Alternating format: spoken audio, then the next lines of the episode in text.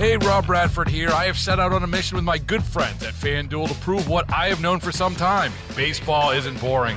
Now I have a daily podcast to prove it with some of the most notable people in the baseball world screaming baseball isn't boring from the mountaintops or at least agreeing to come on our show. Players, managers, GMs, and yes, even the commissioner of baseball, Rob Manfred. It has been a constant wave of baseball's most powerful voices. So join the revolution, subscribe, and soak in Baseball Isn't Boring. Listen on your Audacy app or wherever you get your podcast. You'll be glad you did. I love this state. I love our community. I cannot imagine wanting to run for public office.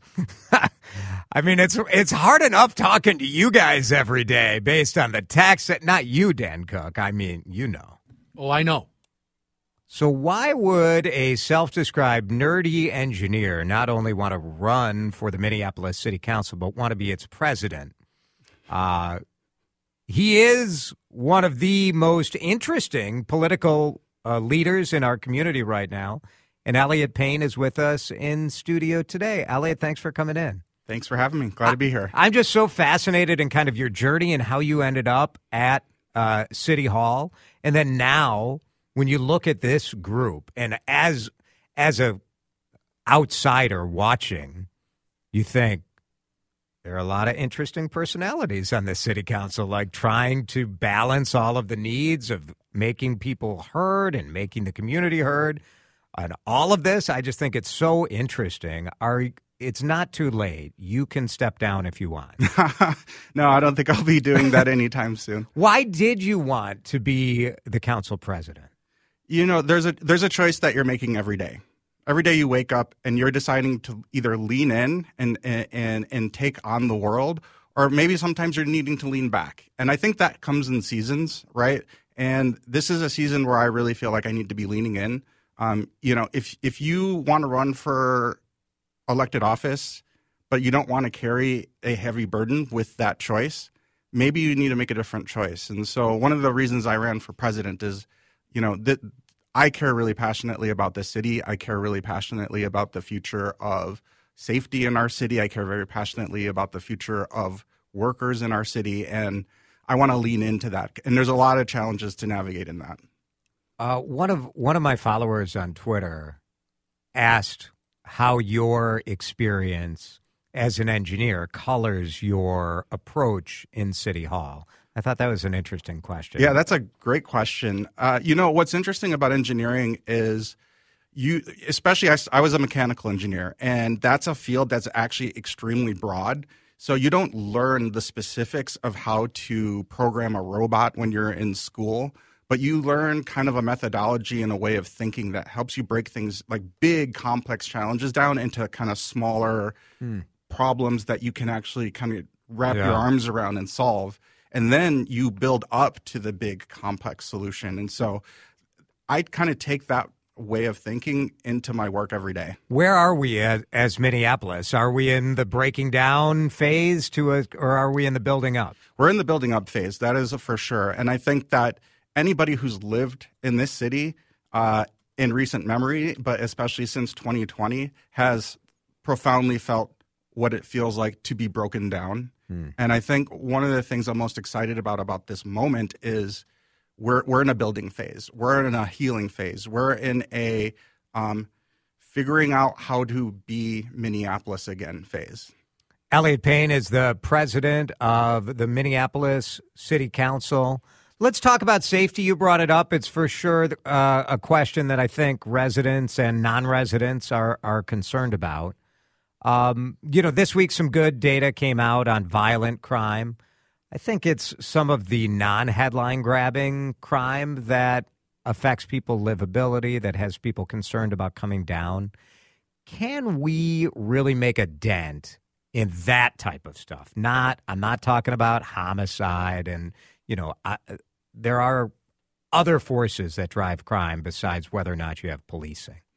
No, that and I'm concerned that with only 565 officers, that we don't have enough people to kind of really get after some of the the robberies and the livability stuff. That's a actually great expression of this idea of breaking things down, right? I think that in the wake of the murder of George Floyd and the uprising that followed from that, um, we were talking about safety as this big giant problem and we weren't breaking it down into its component parts. And some of those component parts are around, you know, what are the actual challenges that we're facing on the ground? Um, crime is a lot of things. It can, just like you said, it can be very severe and violent, but it can just be those everyday livability issues that make you wonder, oh, do I want to go downtown today for dinner or would I rather, you know, stay home and order delivery? Uh, you need to be able to break it down to understand what you, what the pro- what the challenge actually is. And I think that one of the big challenges really is kind of emerging as a result of you know setting aside even just the intensity of what we lived through with the uprising just the simple fact that so many people have been working from home means you just have less people downtown. Yeah, that means you have sure. less eyes on the street. And so when you start understanding that um, there's these compounding factors, all that are intersecting with each other, you can actually start coming up with solutions to address some of those. So, for instance, downtown is unique in that it has the safety ambassador program that's funded through uh, a lot of the large um, buildings that Yeah. exist down here through a special tax district. But that safety ambassador program, their eyes and ears on the street, they're a helpful, It's friendly awesome. I love those guys. Right. How do we have that in the rest of the city? So the, one of the big things that we passed in the city council in our budget this year was to expand that program to other parts of the city and other commercial corridors because a lot of it is just having the eyes and ears on the street so that people feel safe and feel that presence. Elliot, officers have said that they feel abandoned by the city council specifically.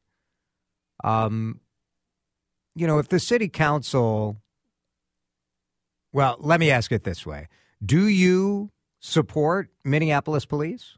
I support an accountable police department that is delivering constitutional policing, keeping our community safe, and being really invested in supporting our community. Absolutely. So when officers say that they don't feel supported, well, you know, if you had the public works department saying that they feel like the city council doesn't support them, I think it wouldn't be so difficult for city council members to say, well, of course we support the public works department. Why is it so hard just to say, yes, I support Minneapolis police and we want it to be better? I think that again, we need to break things down. We can't just have these overly simplified conversations. Are you pro police or anti police, right? When we're saying policing, one of the things that's really important to recognize is that it's a very traumatic job to be a part of. And then it feeds to this cycle of trauma. Uh, you know, uh, we are, we're dealing a lot with a lot of these PTSD claims. And I was meeting with um, some of our advisors around how we should be navigating these PTSD claims. Um, this was an attorney who is former military, um, ser- served overseas, and he was comparing what was it like to be a Marine serving overseas versus a, a a police officer. And as a Marine serving overseas, and Marines are kind of a, a heavy combat part of our military, right? Yeah. But even in combat, they happen in these big spikes, or you actually have these big times in between where it's actually a lot of sitting around.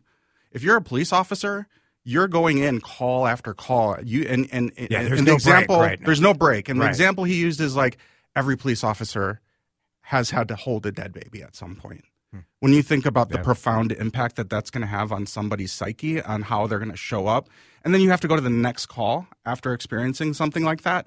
Uh, we that system of policing is not healthy for the police officers, and it creates a lack of health for our community. And so, I don't support that system of policing that's asking people to run at the worst aspects of our society and gives them no support and no space to process and heal from that.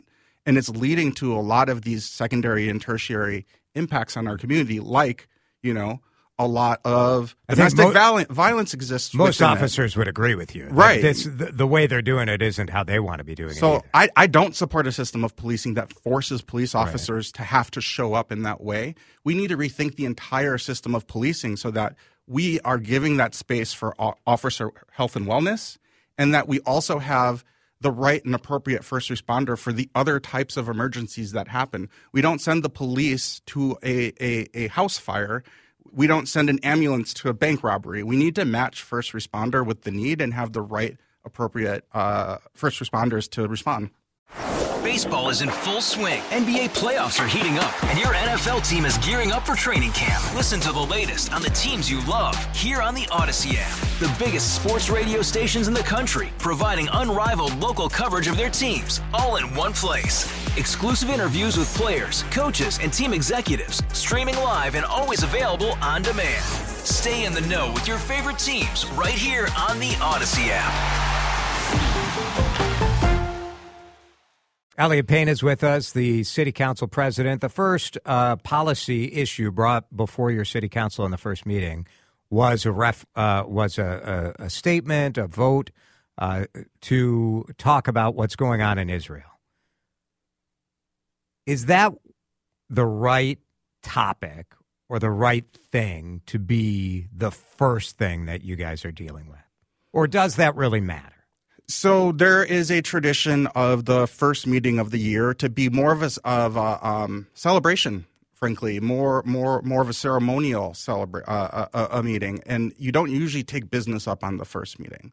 Um, the reality is that that ceasefire resolution was being worked on towards the end of the year last year, and just because of the council calendar, there was a missed opportunity to get it uh, on the agenda.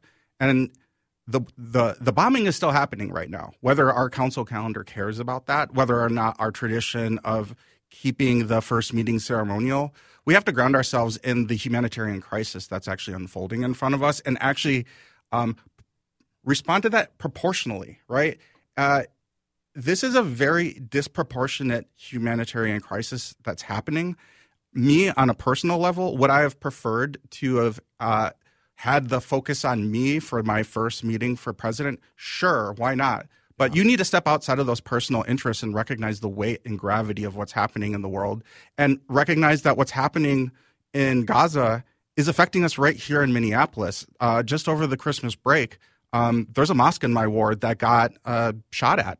There's Islamophobia that's unfolding in our city. There's anti Semitism that's unfolding in our city. And it is the right responsibility for city council to speak up against that type of uh, activity that's happening in our city and to recognize what is the source of that. And so I think we sh- we need to get this right. The reason that we forwarded it to our committee through our standard process of governing yeah. is so that we could have a public discourse about this. Is it right for the city of Minneapolis to say that the U.S. should stop giving military aid or financial aid to Israel? I think it's absolutely appropriate for all levels of government to engage with all other levels of government.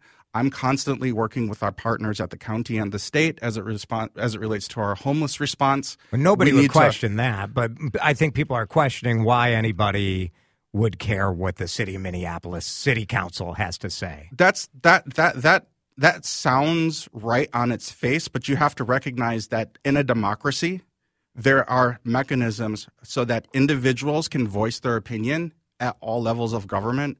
And we at the local level are the most accessible form of government. And we are hearing from our constituents the pain that they're experiencing yeah. watching this conflict unfold. And they feel helpless. And one of the minimal things that we can do as their local representatives is to amplify their voice and make sure it's heard by the right levels of government. So I think it carries weight when a local government passes a resolution that asks our federal leaders to think differently about their foreign policy. What is one thing that you wish the city, the media were talking about as far as something that is going to be part of your agenda here in the city council? You know, when I ran in 2021, so much of the oxygen was taken up about policing and funding of policing and who stood on what stage when.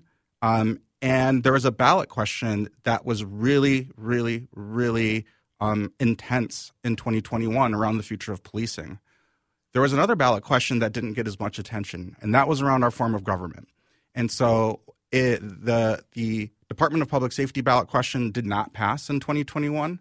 The uh, strong mayor form of government did pass in 2021, and we're now learning that that was a much more profound impact on the day to day reality of what it means to live and work in Minneapolis. And it's something that's not paid attention Do you want to. roll lot. it back or change it? I think that what we need to do is recognize that the voters did decide that this is the form of government that they want. So that means that we need to make it a very strong form of that government, a very effective form of that government, and we need to really define what the role of city council and mayor is under this new structure. Uh, we will talk again. I really appreciate you coming in and sharing your thoughts. We we're we're I, I don't want to say we're all cheering for you, but I'm cheering for you because the the success of this city is key to the success of all of us and the success of the state. Well, I appreciate that, and I appreciate you having me on. Elliot Payne from the Minneapolis City Council, the president. We'll be back in just a minute on Drive Time. Hey, Rob Bradford here. I have set out on a mission with my good friends at FanDuel to prove what I have known for some time baseball isn't boring. Now I have a daily podcast to prove it with some of the most notable people in the baseball world screaming baseball isn't boring from the mountaintops or at least agreeing to come on our show. Players, managers, GMs, and yes, even the commissioner of baseball, Rob Manfred. It has been a constant wave of baseball's most powerful voices. So join the revolution, subscribe, and soak in Baseball Isn't Boring. Listen on your Audacy app or wherever you get your podcast. You'll be glad you did.